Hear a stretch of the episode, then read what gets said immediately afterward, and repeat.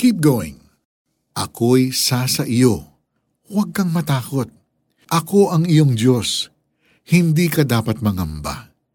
Palalakasin kita at tutulungan, iingatan at ililigtas.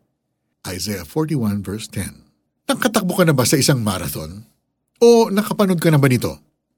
Hiyawan ng mga tao samantalang adrenaline at pure excitement siguro ang nararamdaman ng runners na buong lakas ang puhunan.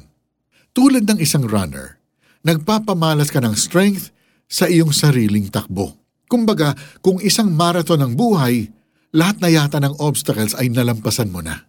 Marami ka lang pinagtiisan, malayo na ang narating mo. Pero baka nanghihina ka ngayon.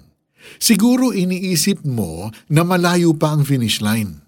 Baka nakakaramdam ka na ng pagod, ng restlessness o ng lungkot. Hindi mo kailangan mahiya.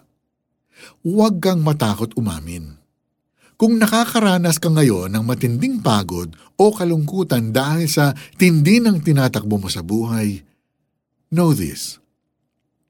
Valid ang makaramdam ng ganyang emotions dahil at the end of the day, ikaw ay tao. Humihinga, tumatawa, umiiyak.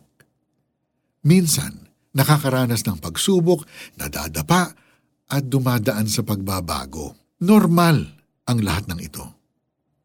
Pero may isang katotohanan na dapat mong higit na tandaan. Never kang iiwan ng Diyos. Sabi ng Isaiah 41 verse 10, Ako'y sasa iyo, huwag kang matakot. Ako ang iyong Diyos, hindi ka dapat mangamba. Palalakasin kita at tutulungan, iingatan at ililigtas kailanman ay hindi nagbabago ang kanyang mga pangako. Sa kabila ng pagod, may panghahawakan kang promise ni Lord na kalakasan. Si Jesus ang ultimate strength mo. Idulog mo lahat sa Kanya. Iiyak mo ngayon, pero bukas, babangon at tatakbo ka muli kasama siya. Keep going. Keep running as you rest in His Word na ngayong nakipag-isa ka na kay Jesus. He will strengthen you help you, and give you joy to finish the race. Pray tayo. Jesus, alam ninyo ang nararamdaman kong lungkot, pagod at anxiety. Iparanas ninyo sa akin ang kapahingaan na kayo lang ang makakapagbigay.